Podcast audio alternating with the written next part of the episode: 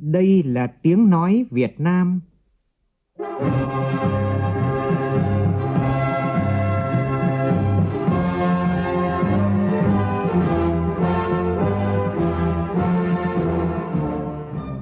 là tiếng nói Việt Nam,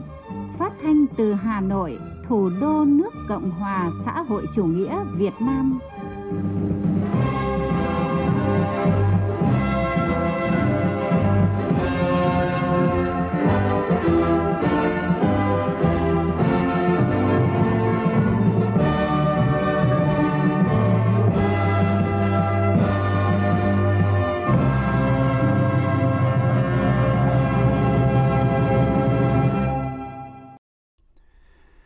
Biên tập viên Đức Hưng kính chào quý vị và các bạn. Mời quý vị và các bạn nghe chương trình Thời sự trưa của Đài Tiếng nói Việt Nam với những thông tin đáng chú ý sau.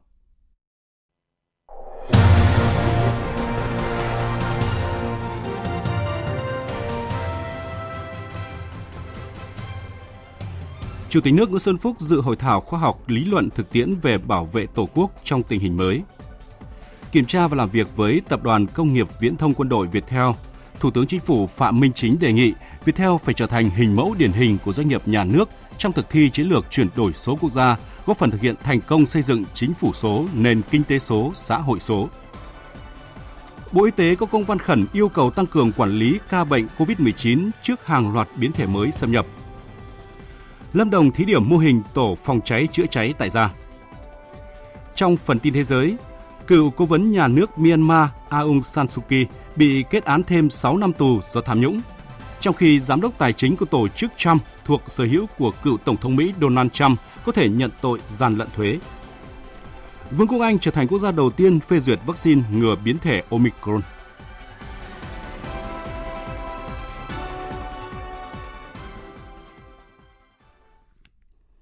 Bây giờ là nội dung chi tiết.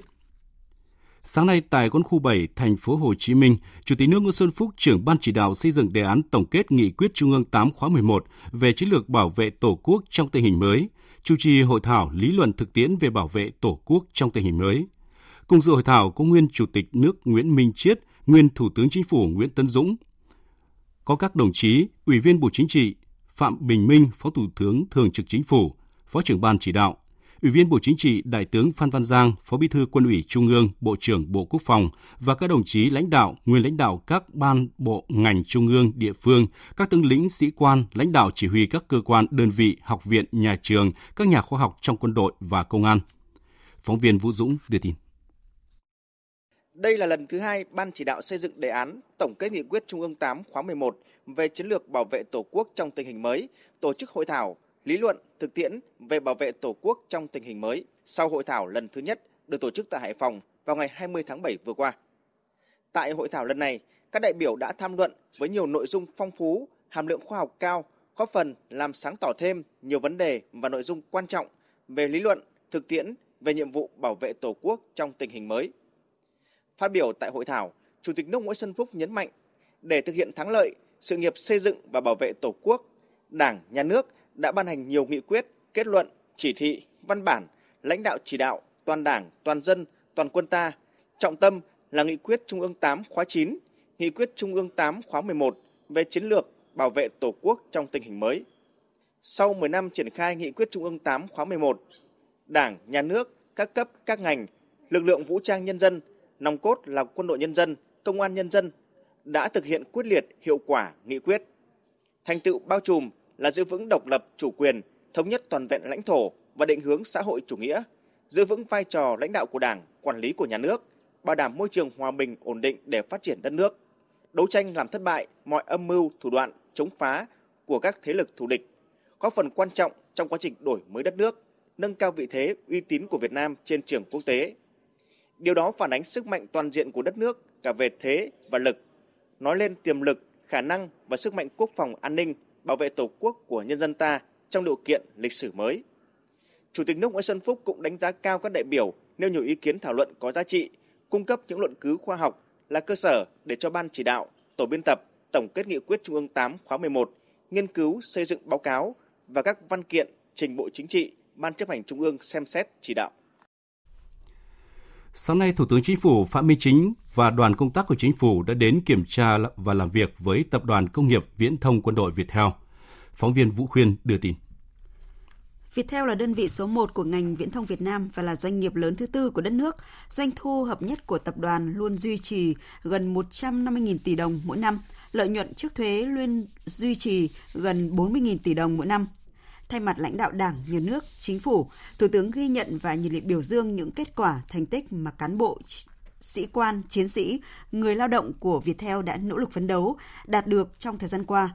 Viettel trở thành hình mẫu của một doanh nghiệp nhà nước kinh doanh sáng tạo, có hiệu quả trong quá trình đổi mới và mở cửa của đất nước ta.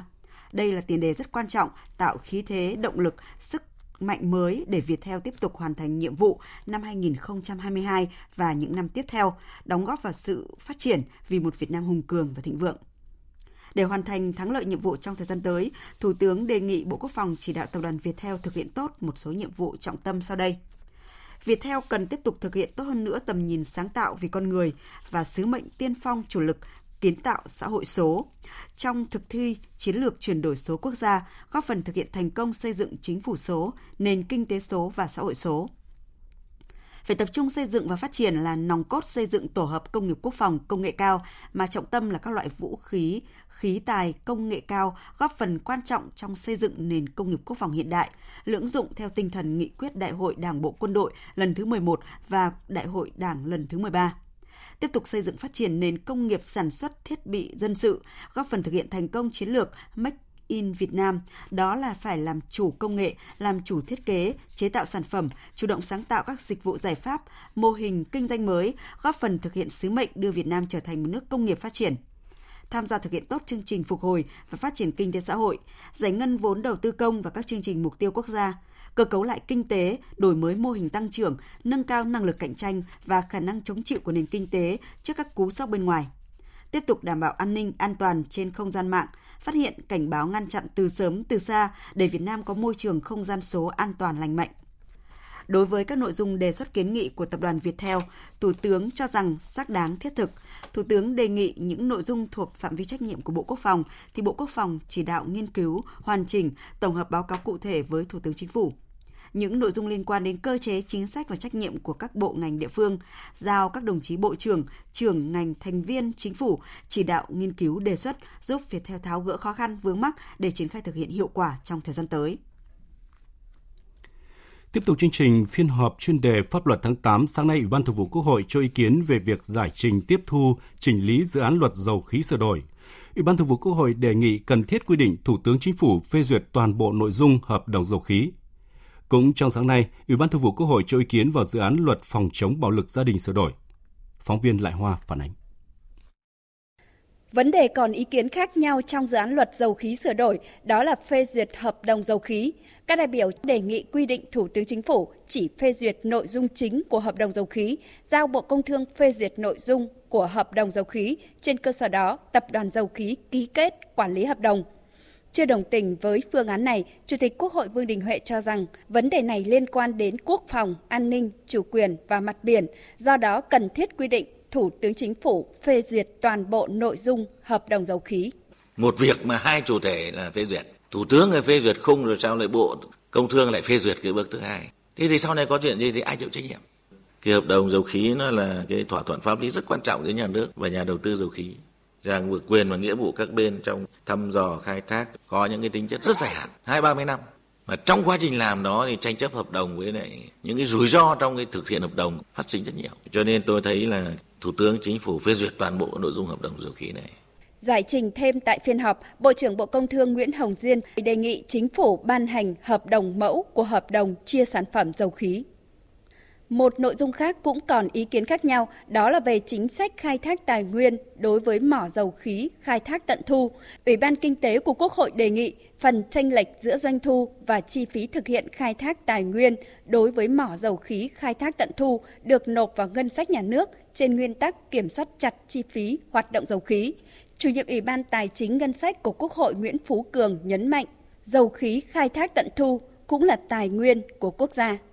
cái phần tận thu mặc dù là theo cái hỗ trợ cho ngành, nhưng mà tận thu cũng là tài nguyên. Thì đó là trước khi mà tính toán, mình cũng phải tính cái phần thuế tài nguyên cho nhà nước. Sau khi mà trừ cái chi phí hợp lý để tính toán đầy đủ hết rồi để nộp ngân sách. Tôi cho rằng ở đây cũng là tài nguyên, nếu mà sau khi cái hợp đồng dầu khí vừa hết, thì chúng ta không tận thu, thì coi như bỏ đi. Nhưng mà tận thu cái đó cũng là cái tài nguyên của quốc gia.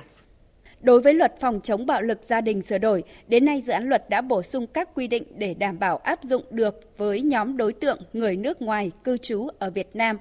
Đến nay hầu hết các hành vi bạo lực gia đình đều được thể hiện dưới dạng cụ thể của bạo lực về thể xác, bạo lực về tinh thần, bạo lực tình dục hoặc bạo lực kinh tế. Tuy nhiên, chủ nhiệm Ủy ban pháp luật của Quốc hội Hoàng Thanh Tùng đề nghị tiếp tục quy định cụ thể các hành vi bạo lực gia đình với đối tượng là người đã ly hôn.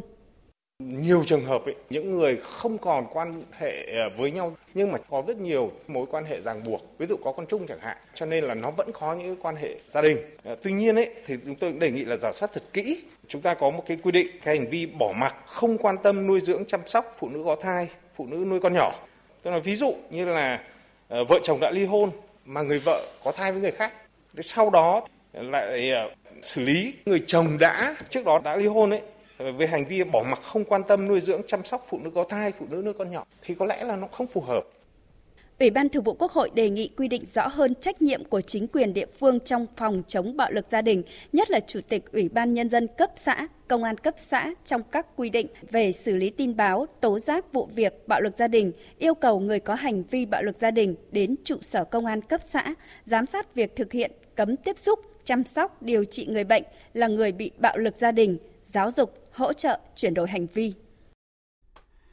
Sáng nay tại Hà Nội, Bộ Công an phối hợp với Học viện Chính trị Quốc gia Hồ Chí Minh, Ủy ban Quốc phòng và An ninh của Quốc hội và Nhà xuất bản Chính trị Quốc gia Sự thật tổ chức hội thảo khoa học quốc gia phát huy sức mạnh toàn dân tộc bảo vệ an ninh quốc gia trong tình hình mới. Ủy viên Bộ Chính trị, Giám đốc Học viện Chính trị Quốc gia Hồ Chí Minh, Chủ tịch Hội đồng Lý luận Trung ương Nguyễn Xuân Thắng và Ủy viên Bộ Chính trị, Bộ trưởng Bộ Công an Tô Lâm đồng chủ trì hội thảo. Tin của phóng viên Việt Cường.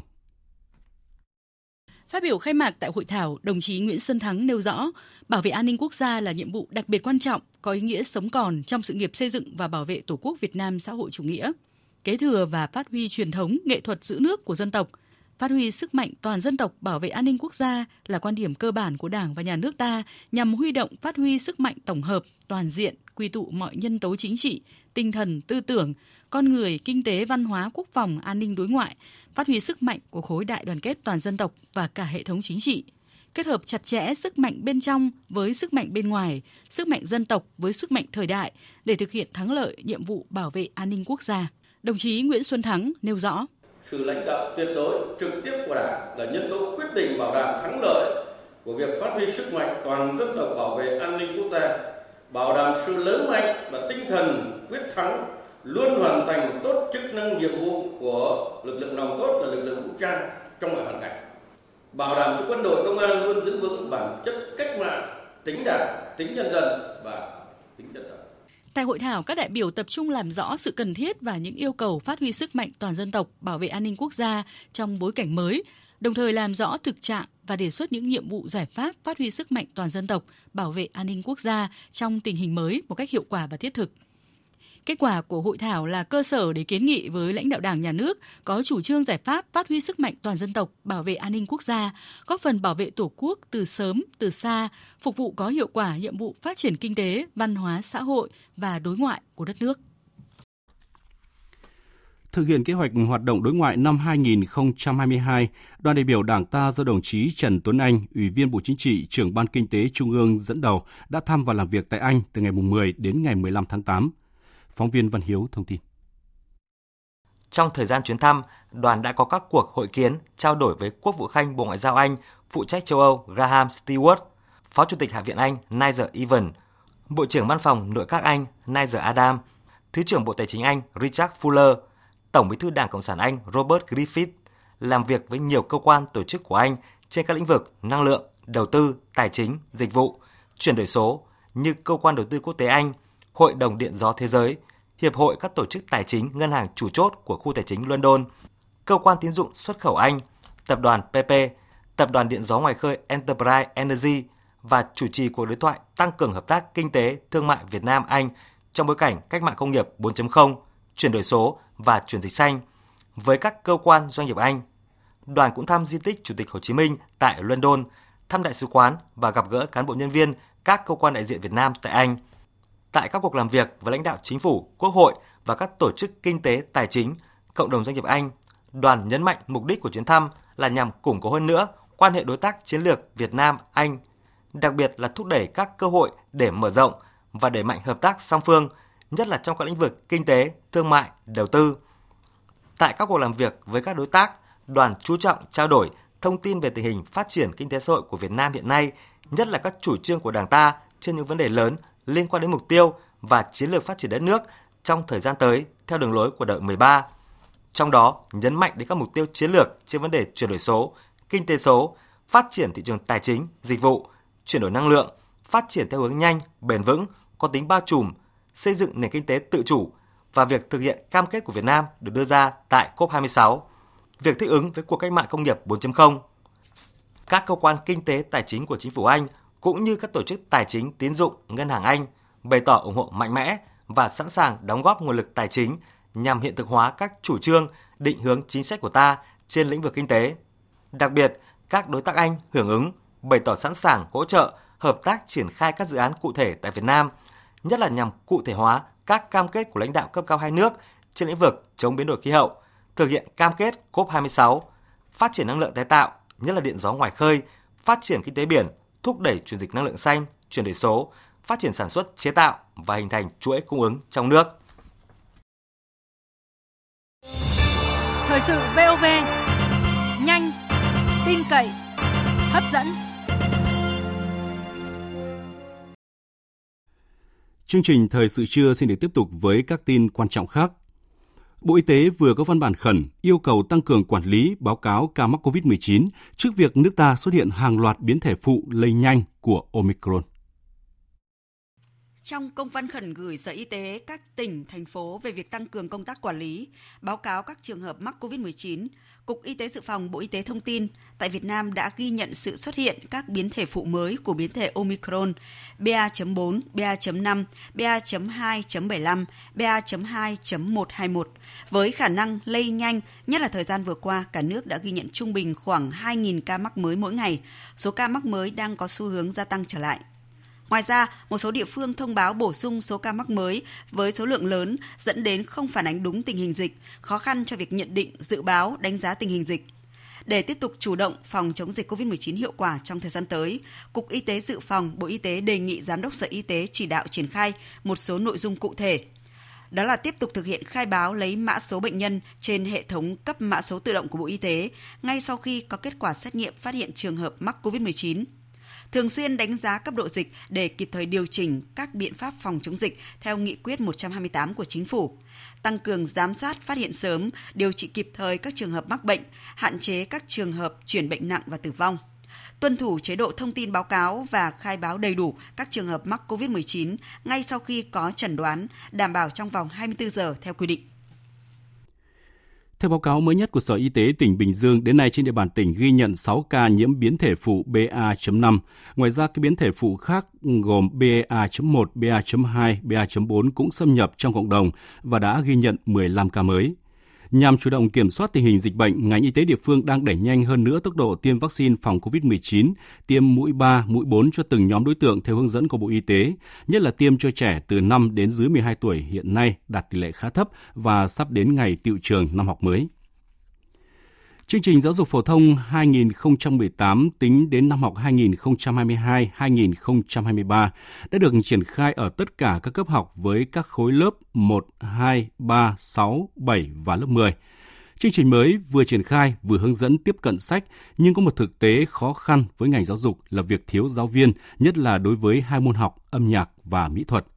Bài viết của phóng viên Minh Hường. Vừa tốt nghiệp ra trường, cơ hội việc làm đã chào đón Phạm Thị Yến Nhi, cựu sinh viên ngành sư phạm mỹ thuật của trường Đại học Sư phạm Nghệ thuật Trung ương, bởi hầu hết các cơ sở giáo dục đều thiếu giáo viên dạy môn học này. Cơ hội làm việc của bọn em rất là nhiều, đặc biệt là ở thành phố Hà Nội thì lại càng mở rộng hơn là so với ở quê hương bọn em.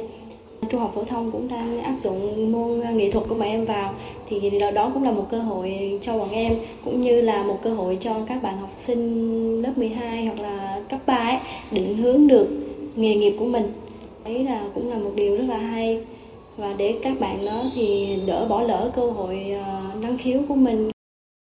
cơ hội rộng mở với giáo viên khối nghệ thuật khi năm nay môn âm nhạc và mỹ thuật bắt đầu được triển khai ở bậc trung học phổ thông theo chương trình giáo dục phổ thông mới. Theo thống kê của Bộ Giáo dục và Đào tạo, hiện cả nước thiếu hơn 5.000 giáo viên nghệ thuật để phục vụ cho chương trình giáo dục phổ thông mới. Để đáp ứng nhu cầu cấp thiết về đội ngũ giáo viên lĩnh vực này, các trường sư phạm trên cả nước cũng phải cấp tốc đào tạo theo.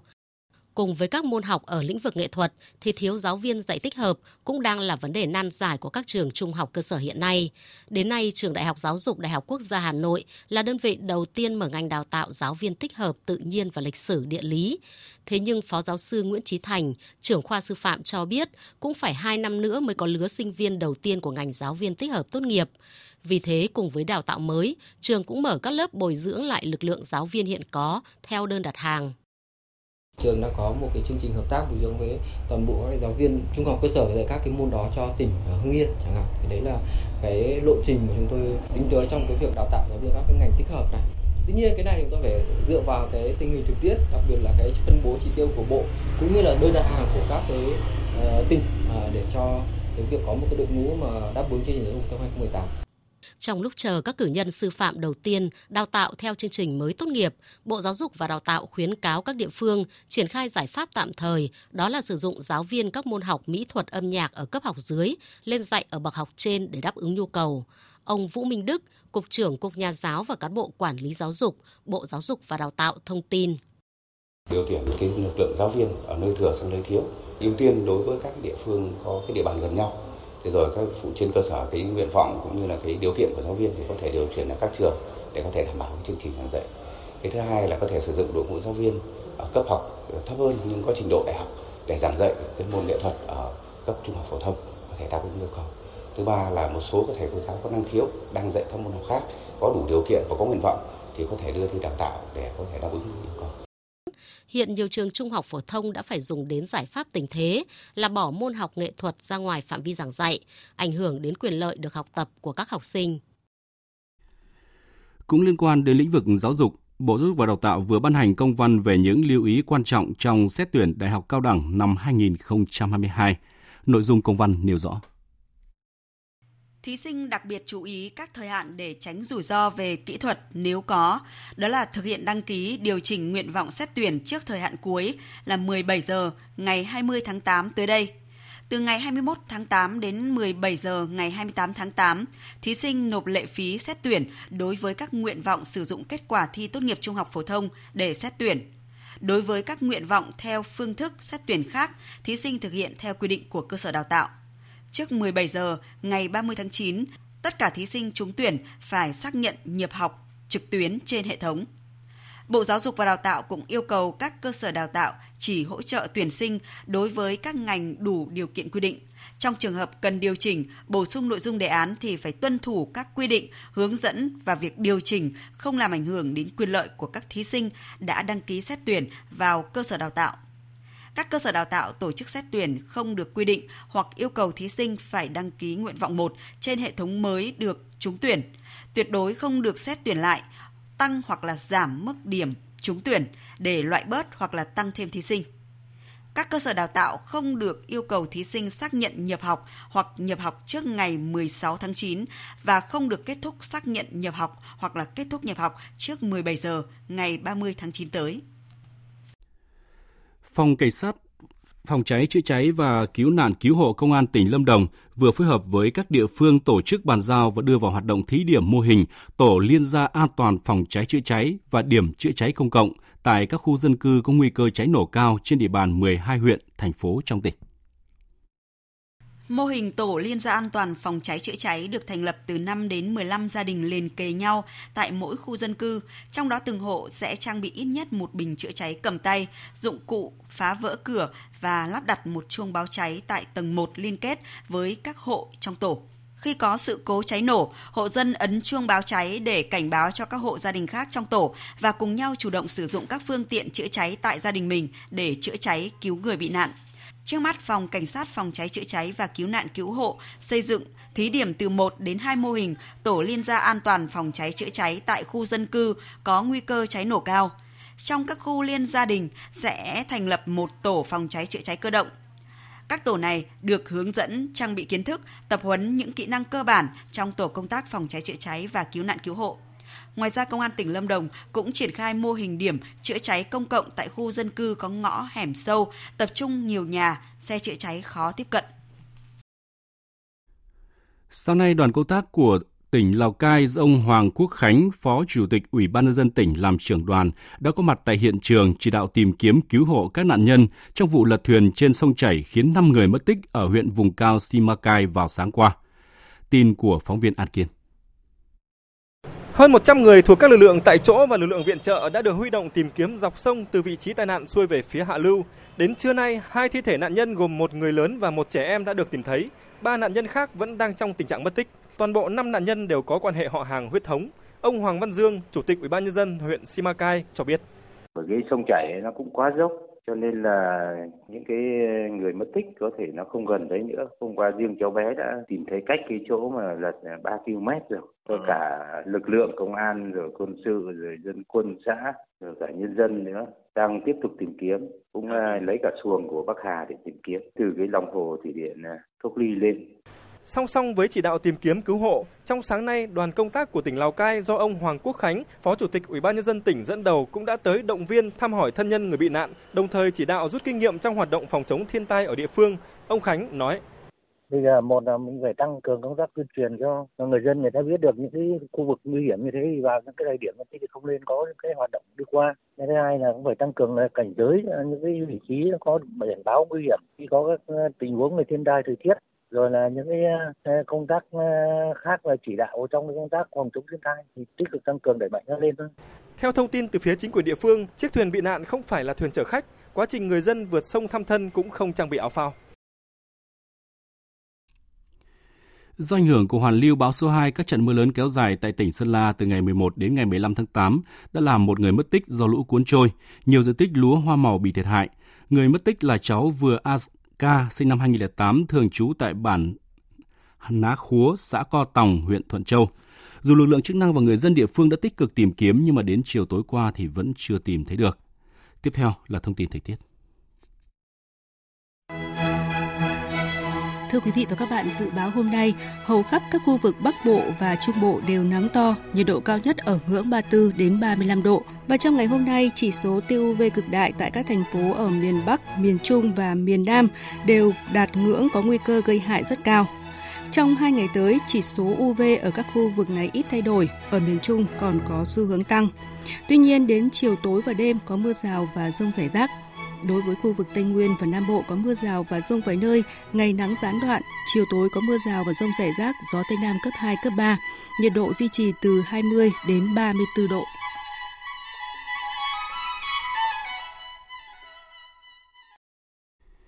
Xin được tiếp tục với phần tin thế giới. Diễn đàn Kỹ thuật Quân sự Quốc tế AMI 2022 và Hội thao Quân sự Quốc tế AMI Game 2022 chính thức diễn ra tại công viên Patriot ngoại ô Moscow. Lãnh đạo của Bộ Quốc phòng các nước, đại diện các khu liên hợp công nghiệp quân sự, các chuyên gia từ nhiều nước trên thế giới đã đến tham dự. Điều đó phần nào cho thấy sức hút và uy tín của sự kiện này bất chấp tình hình phức tạp hiện nay. Anh Tú, phóng viên Đài tiếng nói Việt Nam thường trú tại Liên bang Nga thông tin. Đây là lần thứ ba liên tiếp Diễn đàn Kỹ thuật Quân sự Quốc tế AMI 2022 và Hội thao Quân sự Quốc tế AMI Game 2022 được khai mạc tại cùng một thời điểm, ở địa điểm đã trở thành truyền thống, công viên Patriot của lực lượng vũ trang Liên bang Nga. Năm nay, trong khuôn khổ diễn đàn kéo dài đến ngày 21 tháng 8, khoảng 1.500 tổ chức công nghiệp quốc phòng của Nga và nước ngoài sẽ giới thiệu hơn 28.000 mẫu sản phẩm dân dụng, lưỡng dụng hiện đại, các khả năng sử dụng vũ khí và thiết bị của Nga sẽ được giới thiệu ở công viên Patriot, ngoại ô Moscow, tại sân bay Kubinka và thao trường Alabino, tại tất cả các quân khu và hạm đội phương Bắc, cũng như hơn 30 khu vực của Nga. Các phái đoàn quân sự từ 72 quốc gia tham dự diễn đàn. Tại lễ khai mạc, Tổng thống Nga Putin nhấn mạnh diễn đàn mang đến cho các chuyên gia quân sự nước ngoài cơ hội tốt để làm quen với sự phát triển trong lĩnh vực công nghiệp quốc phòng của Nga như sử dụng trí tuệ nhân tạo, công nghệ thông tin và vô tuyến điện tử mới nhất, Chúng tôi đang nói về vũ khí chính xác cao và người máy, về các hệ thống chiến đấu dựa trên các nguyên tắc vật lý mới. Nhiều trong số chúng đi trước nhiều năm, thậm chí có thể đi trước các loại tương tự của nước ngoài hàng chục năm, và xét về đặc tính kỹ thuật, chúng vượt trội hơn hẳn. Tổng thống Putin cho biết Nga dự định sẽ tích cực phát triển các mối quan hệ hợp tác để tạo ra các mẫu vũ khí và thiết bị mới, hợp tác với nhau trên cơ sở công bằng bình đẳng. Nga có nhiều kinh nghiệm về hợp tác công nghệ thành công như vậy, chủ yếu trong khuôn khổ Tổ chức Hiệp ước về An ninh Tập thể và Tổ chức Hợp tác Thượng Hải. Nga trân trọng mối quan hệ lịch sử bền chặt, hữu nghị, thực sự tin cậy với các quốc gia Mỹ Latin, châu Á và châu Phi. Nước này sẵn sàng cung cấp cho các đồng minh và đối tác những loại vũ khí hiện đại nhất, từ vũ khí cỡ nhỏ đến xe bọc thép và pháo binh, máy bay chiến đấu và máy bay không người lái. Trong khuôn khổ Army Game 2022, hơn 6.000 binh sĩ và sĩ quan từ 37 quốc gia trên thế giới sẽ tham gia. Theo Bộ Quốc phòng Nga, 34 cuộc thi được tổ chức tại 12 quốc gia trên lãnh thổ của ba châu lục. Tân Bộ trưởng Quốc phòng Nhật Bản Hamada hôm nay đã điện đàm đầu tiên với Bộ trưởng Quốc phòng Mỹ Lloyd Austin. Tại cuộc điện đàm, hai bên lên án việc Trung Quốc phóng tên lửa đạn đạo trong cuộc tập trận quân sự vào ngày 4 tháng 8 và một phần trong số đó rơi vào bên trong vùng đặc quyền kinh tế của Nhật Bản. Ngoài ra, nhất trí rằng là Nhật Bản và Mỹ sẽ phối hợp chặt chẽ để ứng phó với bất kỳ tình huống nào trong khu vực. Liên quan đến vấn đề hạt nhân tên lửa của Triều Tiên, hai bộ trưởng cũng nhất trí về tầm quan trọng của hợp tác quốc phòng giữa Liên minh Nhật, Mỹ, Hàn Quốc. Mặt khác, Bộ trưởng Quốc phòng Nhật Bản Hamada cũng thể hiện rõ việc nước này sẽ tăng cường mạnh mẽ khả năng quốc phòng thông qua việc cập nhật văn kiện chiến lược an ninh quốc gia mới dự kiến sẽ tiến hành trong tháng tới. Quân đội Pháp tuyên bố hoàn tất việc rút những binh sĩ cuối cùng ra khỏi Mali sau hơn 9 năm hỗ trợ tiến hành các chiến dịch truy quét các phần tử thánh chiến cực đoan tại quốc gia Bắc Phi này. Mạnh Hà, phóng viên cơ quan thường trú Đài tiếng nói Việt Nam tại Pháp đưa tin. Trong thông cáo đưa ra, Bộ Tổng tham mưu quân đội Pháp cho biết các đơn vị cuối cùng tham gia chiến dịch Ba Khan trên lãnh thổ Mali đã vượt qua biên giới giữa nước này và Niger. Quân đội Pháp cũng đã hoàn tất việc chuyển giao căn cứ quân sự tại hoang mạc Gao cho quân đội Mali điều hành. Phủ Tổng thống Pháp cùng ngày cũng ra thông báo khẳng định dù rút quân khỏi Mali, Pháp và các nước đối tác đồng minh vẫn giữ cam kết bảo vệ an ninh tại khu vực Sahel, Vịnh Guinea và vùng Hồ Sas. Pháp vẫn sẽ duy trì khoảng 2.500 binh sĩ tại khu vực Sahel, đóng quân tại nhiều căn cứ ở các nước xung quanh như Niamey ở Niger, Jamena tại Sas và Ouagadougou thuộc Burkina Faso. Theo số liệu thống kê, đã có khoảng hơn 2.000 dân thường đã thiệt mạng tại Mali, Niger và Burkina Faso kể từ đầu năm đến nay. Sau hơn 9 năm hiện diện tại Mali, Pháp đã tiến hành các chiến dịch quân sự như Servan năm 2013 và sau đó là Ba Khan từ năm 2014 cho đến nay nhằm truy quét các phần tử thánh chiến cực đoan tại Mali và khu vực Sahel. Tuy nhiên, sau khi các cuộc bầu cử dân sự tại Mali không được tổ chức, quan hệ giữa Pháp và chính quyền quân sự Mali trở nên căng thẳng và đổ vỡ hoàn toàn kể từ cuối năm 2021. Tháng 2 năm 2022, Tổng thống Pháp ông Emmanuel Macron tuyên bố sẽ rút toàn bộ binh sĩ Pháp ra khỏi Mali với lý do các điều kiện về chính trị, tác chiến và luật pháp không còn được đảm bảo. Trung Quốc sẽ có những phản ứng cần thiết và chính đáng trước những hành động khiêu khích của Mỹ. Đây là phát biểu của Ủy viên Quốc vụ viện kiêm Bộ trưởng Ngoại giao Trung Quốc trong buổi hội kiến trực tuyến với phái đoàn các nước đang phát triển Á Phi thường trú tại Geneva đang có chuyến thăm Trung Quốc. Tuấn Đạt, phóng viên thường trú tại Bắc Kinh, Trung Quốc đưa tin. Thông tin công bố trên trang web của Bộ Ngoại giao Trung Quốc, Ngoại trưởng Trung Quốc Vương Nghị cho rằng hành động của Trung Quốc là quyền lợi chính đáng trong việc bảo vệ chủ quyền và toàn vẹn lãnh thổ quốc gia, cũng là giữ vững nguyên tắc không can thiệp vào công việc nội bộ, nguyên tắc vàng trong quan hệ giữa các nước và là công cụ mạnh mẽ để bảo vệ các nước đang phát triển.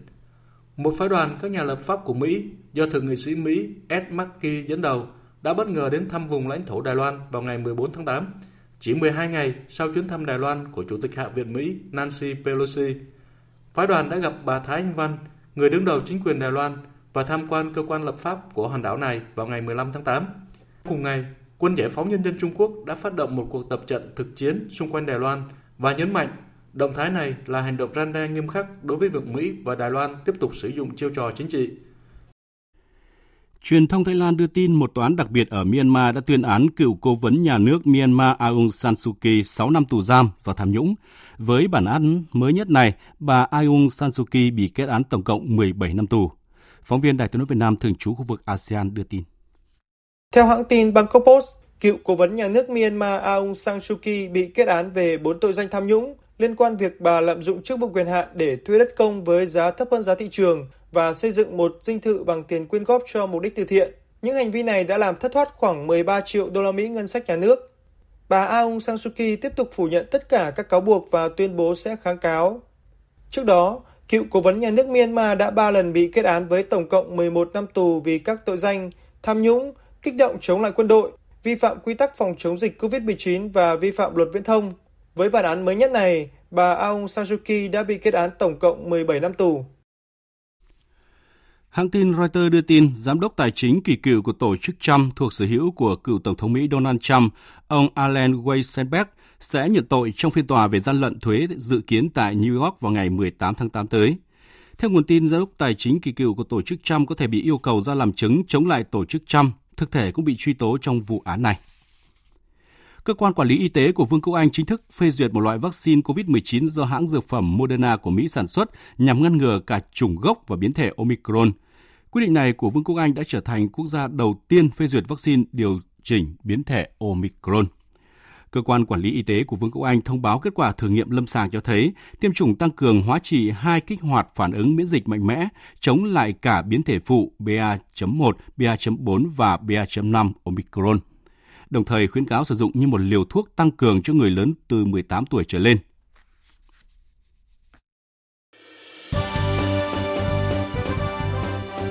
Thời sự tiếng nói Việt Nam. Thông tin nhanh. Bình luận sâu. Tương tác đa chiều.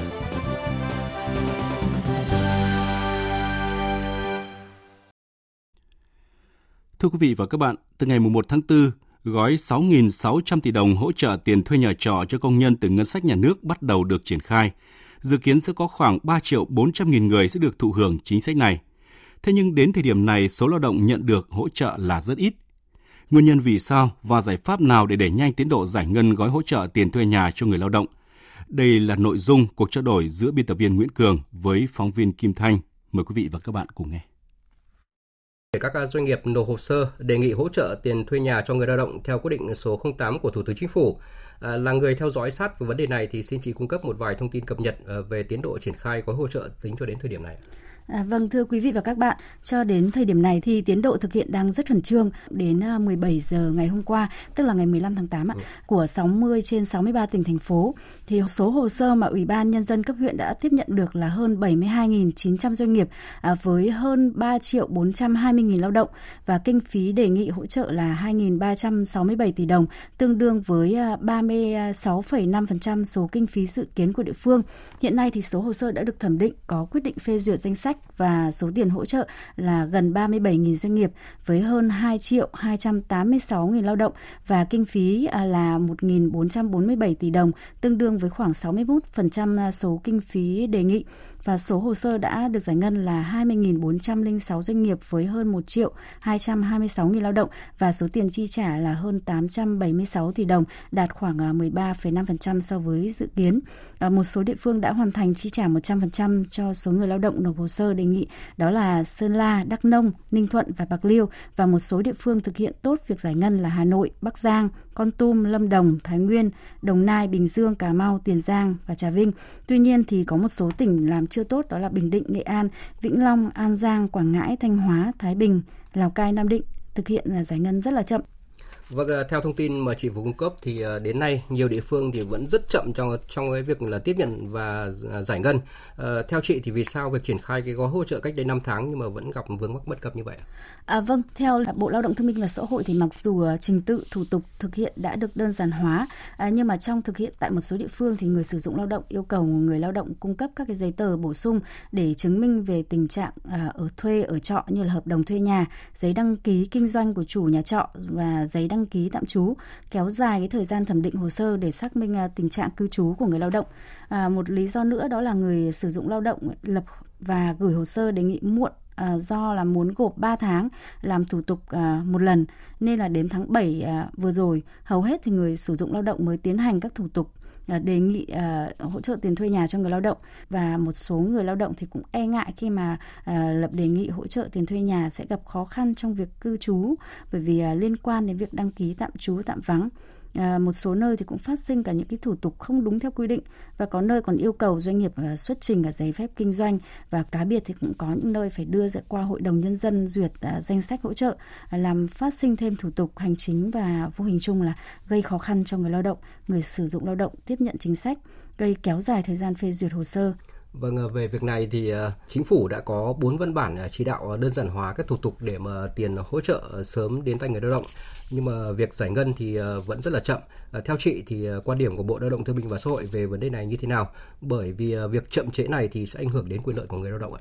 À, vâng, theo như Bộ trưởng Bộ Lao động à, Thương minh và Xã hội Đào Ngọc Dung à, có nói thì đây là việc cần làm ngay và mang tính cấp thiết để hỗ trợ phục hồi thị trường lao động và chính sách này được ban hành là rất nhanh, là một trong những chính sách ưu tiên hàng đầu của Quốc hội, Chính phủ ngay sau khi à, gói phục hồi được ban hành và có thể nói rằng đây là một chủ trương rất là nhân văn, rất hợp lòng dân và được sự đồng thuận của người lao động. Và Bộ trưởng Đào Ngọc Dung thì cũng cho rằng là cần phải nhìn nhận nghiêm khắc những cái nguyên nhân gây chậm trễ việc giải ngân chính sách hỗ trợ tiền thuê nhà cho người lao động. À, những địa phương nào mà chưa hoàn thành việc xác nhận hồ sơ trước ngày 15 tháng 8 và không hoàn thành giải ngân theo đúng tiến độ thì à, lãnh đạo địa phương đó sẽ phải chịu trách nhiệm trước chính phủ. Nhìn, nhưng mà nhìn tổng quát thì tất cả các địa phương cũng đã triển khai cái gói hỗ trợ này và đến nay thì một số địa phương có ít người lao động được hỗ trợ thì đã hoàn thành giải ngân. Tôi cũng được biết là trong hai ngày vừa qua thì ờ, các địa phương đã có nhiều khu công nghiệp như là Hải Phòng, Bắc Ninh và Bình Dương thì cũng đã rất là cố gắng ờ, làm ngày làm đêm để mà hoàn thành việc tiếp nhận hồ sơ theo chỉ đạo của Thủ tướng Chính phủ. Nhưng mà nhiều địa phương khác thì vẫn còn là rất chậm. Vậy theo chị thì giải pháp ở đây là gì để mà cuối tháng 8 này ờ, phải giải ngân xong cái gói hỗ trợ một cách minh bạch tránh trục lợi chính sách? À, vâng thưa anh là theo dõi thông tin mấy ngày vừa qua thì nhất là trong hai cái ngày cuối tuần ngày thứ bảy chủ nhật vừa rồi thì một số tỉnh thành phố như là Hà Nội, Thành phố Hồ Chí Minh, Bắc Giang, Bắc Ninh, Bình Dương hay Đồng Nai đã làm việc cả ngày thứ bảy và chủ nhật để kịp tiến độ hoàn thành à, việc xác nhận hồ sơ. À, song song với đó là giải ngân cho những trường hợp đã đủ điều kiện. À, ví dụ như là Hà Nội thì đến cuối giờ chiều qua thì đã chi trả kinh phí cho hơn 3.000 doanh nghiệp với 222.000 lao động với số tiền là 116 tỷ đồng, đạt gần 70% à, kế hoạch và Bảo hiểm xã hội Thành phố Hồ Chí Minh cũng đã xác nhận cho hơn 1,7 triệu người lao động đang làm việc tại hơn 39.700 doanh nghiệp à, tham gia bảo hiểm xã hội bắt buộc để nhận hỗ trợ tiền thuê nhà. Tỉnh Đồng Nai thì à, Bảo hiểm xã hội cũng đã xác nhận à, 178.000 hồ sơ đề nghị hỗ trợ tiền thuê trọ cho người lao động với số tiền là 258 tỷ đồng và đã giải ngân số tiền là 234 tỷ đồng. Như vậy cũng đã gần xong rồi. Và để đạt tiến độ thì các quận huyện của các tỉnh thành này cũng đã phải huy động thêm nhân lực và làm việc cả ngày nghỉ, thậm chí là đến tối muộn để giải quyết hồ sơ và chi trả kịp thời cho người lao động. Và để đẩy nhanh tiến độ để hoàn thành à, việc hỗ trợ tiền thuê nhà cho người lao động theo nghị quyết số 08 thì Bộ trưởng Bộ Lao động à, Thương binh và Xã hội yêu cầu các địa phương phải phân công một số lãnh đạo trực tiếp chỉ đạo triển khai nội dung này. Đặc biệt là cần chú ý hai cái mốc thời gian là nhận hồ sơ và mốc thời gian các địa phương đã cam kết hoàn thành việc giải ngân. À, theo đó là các tỉnh phải hoàn thành trước ngày 30 tháng 8. À, bên cạnh đó thì trong tuần này thì Bộ Lao động Thương binh và Xã hội sẽ tiếp tục tổ chức một số đoàn đi kiểm tra một số địa phương, nơi nào làm tốt thì khuyến khích và nêu gương, địa phương nào chưa tốt thì phê bình đôn đốc. Đặc biệt là sẽ công khai thông tin báo chí 3 ngày một lần, à, cung cấp thông tin về tiến độ, tiếp nhận hồ sơ, phê duyệt và giải ngân của các tỉnh thành đến các cơ quan báo chí để liên tục cập nhật. Bên cạnh đó thì đưa tin các đơn vị làm tốt, làm chưa tốt trong các chương trình thời sự hàng ngày, coi đây là nhiệm vụ trọng tâm trong tháng 8 để làm sao chính sách này đến với người lao động nhanh nhất và hiệu quả nhất. Vâng, cảm ơn chị à, với những thông tin và chia sẻ vừa rồi. Tiếp tục chương trình thời sự trưa nay là trang tin đầu tư tài chính và bản tin thể thao. Trang tin đầu tư tài chính. Thưa quý vị và các bạn, giá vàng thế giới tăng nhẹ trong bối cảnh lạm phát nguy cơ tăng trở lại và đứng quanh ngưỡng 1.782,4 đô la Mỹ một ounce. Công ty vàng bạc Bảo Tín Minh Châu niêm yết giá vàng dòng thăng long ở mức mua vào là 52 triệu 590 000 đồng một lượng và bán ra là 53 triệu 340 000 đồng một lượng. Trên thị trường tiền tệ, Ngân hàng Nhà nước công bố tỷ giá trung tâm của đồng Việt Nam với đô la Mỹ tăng nhẹ ở mức 23.160 đồng một đô la. Trên thị trường chứng khoán, sau khi mở cửa với sắc xanh nhẹ, tới lúc 9 giờ 30 VN Index đang giảm 1,36 điểm dừng ở mức 1.272,84 điểm, VN30 giảm 0,81 điểm. Tới 9 giờ 30 thì có 1.400 tỷ đồng đã tham gia vào sàn Thành phố Hồ Chí Minh. Số cổ phiếu tăng giá trên số cổ phiếu giảm giá trên cả hai sàn khá cân bằng Kết thúc phiên giao dịch sáng nay, VN Index đạt 1.273,88 điểm, HNX Index đạt 303,22 điểm. Đầu tư tài chính biến cơ hội thành hiện thực. Đầu tư tài chính biến cơ hội thành hiện thực. Thưa quý vị và các bạn, quyết định 767 của Thủ tướng Chính phủ ngày 23 tháng 6 năm 2022 phê duyệt nhiệm vụ quy hoạch chung thành phố Phú Quốc, tỉnh Kiên Giang đến năm 2040 đã xác định mục tiêu quy hoạch là phát triển thành phố Phú Quốc thành đô thị biển đảo, trung tâm du lịch nghỉ dưỡng và dịch vụ chất lượng cao, hấp dẫn du khách trong nước và quốc tế. Đây là cơ sở cho xu hướng đầu tư mới tại đây. Hội thảo Không gian đô thị Phú Quốc sự dịch chuyển mạnh mẽ của xu hướng đầu tư mới cũng là chủ đề do Hiệp hội Bất động sản Việt Nam, tạp chí điện tử Bất động sản Việt Nam, Viện Nghiên cứu Bất động sản Việt Nam tổ chức mới đây, phân tích rõ về cơ hội đầu tư này. Phóng viên Hà Nho phản ánh.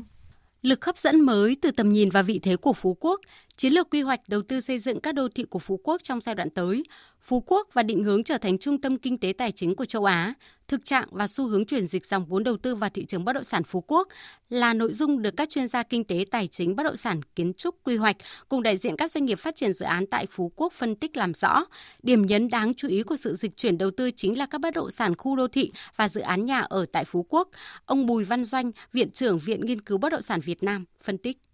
Tôi cho rằng là họ sẽ sẽ thu hút họ đến Phú Quốc rất đông cho nên là về chính sách để thu hút người nước ngoài đến định cư ở Phú Quốc hoặc có thể người ta đến theo mùa vụ thì quan trọng nhất vẫn là cái chính sách sở hữu về nhà ở và nó liên quan đến cái quyền sử dụng đất. Hiện nay thì được mua nhà rồi nhưng mà còn còn cái quyền sử dụng đất như thế nào, thời hạn hay là lâu dài như thế nào thì theo tôi cần phải nghiên cứu cho nó thật thấu đáo, vừa quản lý được tốt cái đất đai theo cái chế độ sở hữu toàn dân nhưng đồng thời vừa thu hút được người nước ngoài đến mua các cái bất động sản ở Phú Quốc.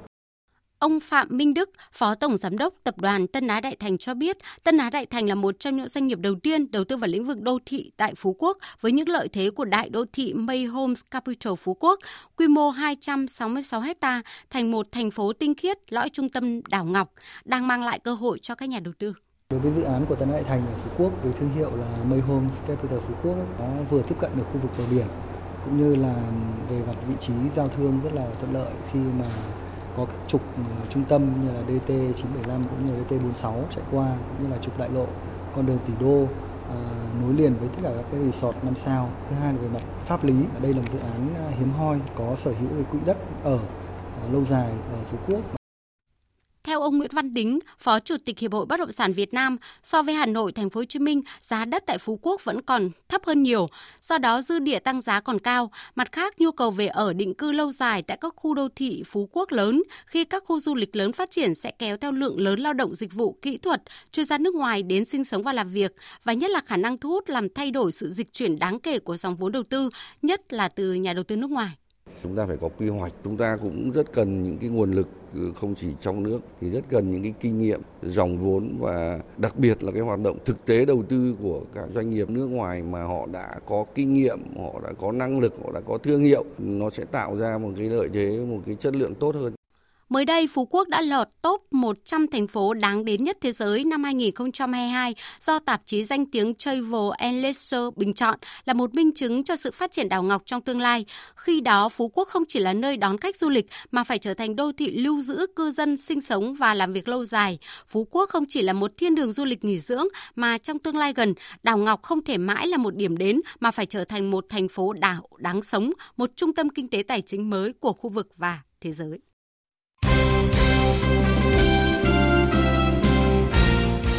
Thưa quý vị và các bạn, theo kế hoạch chuẩn bị cho AFF Cup 2022, đội tuyển Việt Nam tập trung ngày 17 tháng 9 tới sau khi hết giai đoạn 1 V-League 2022. Thầy trò huấn luyện viên Park Hang-seo sẽ dự giải giao hữu quốc tế tại thành phố Hồ Chí Minh với sự góp mặt của hai đội khách mời là Ấn Độ và Singapore. Tuy nhiên, mới đây, FIFA vừa ra quyết định đối với Liên đoàn bóng đá Ấn Độ khiến các đội tuyển Ấn Độ có thể bị cấm thi đấu quốc tế trong thời gian tới. Liên đoàn bóng đá Việt Nam cho biết trong trường hợp Ấn Độ không thể tham dự, VFF sẽ có kế hoạch tìm đối thủ khác trong khu vực châu Á, tạo điều kiện để đội tuyển Việt Nam cọ sát trước thềm AFF Cup 2022.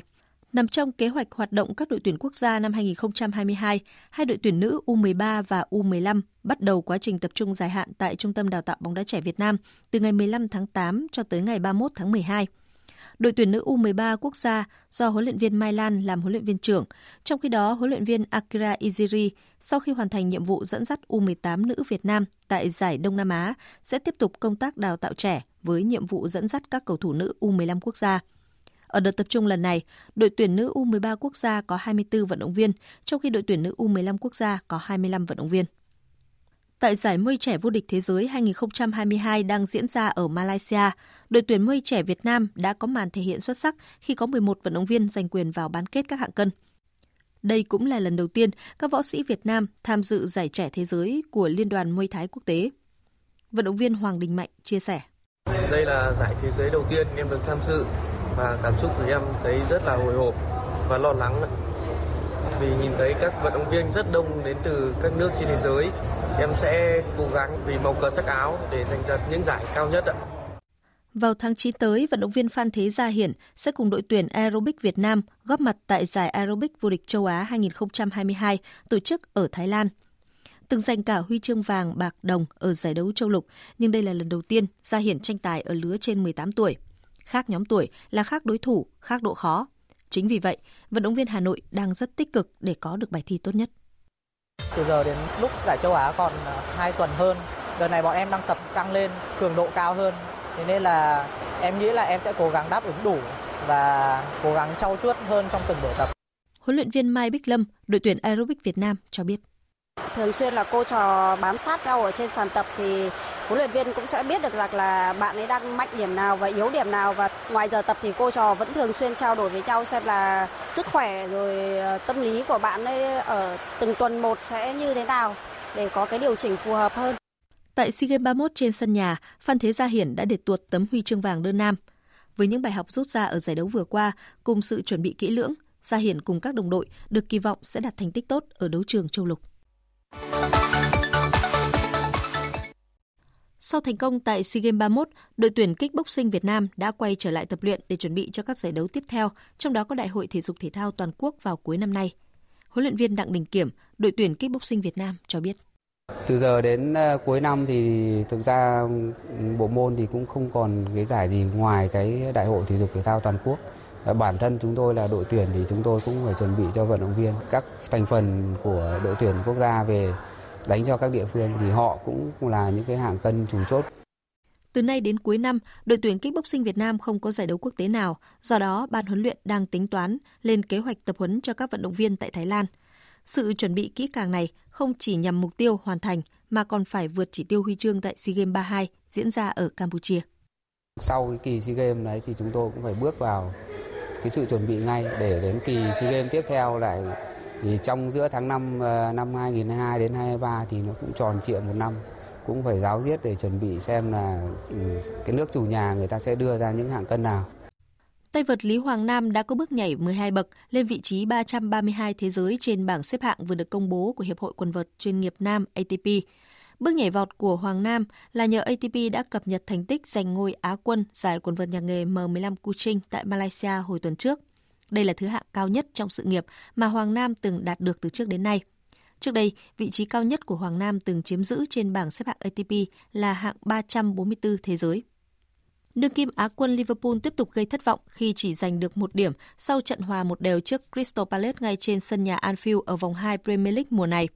Đây là trận thứ hai liên tiếp đoàn quân của huấn luyện viên Jurgen Klopp phải chia điểm trước các đối thủ bị đánh giá thấp hơn rất nhiều. Trước đó ở trận gia quân, Liverpool đã phải rất vất vả mới giành được trận hòa hai đều trên sân của Fulham. Sau hai lượt trận đầu, Liverpool đứng thứ 12 trên bảng xếp hạng với vỏn vẹn 2 điểm. Trong khi đó, trận hòa này giúp Crystal Palace có điểm số đầu tiên tại Premier League mùa này, qua đó đứng vị trí thứ 16.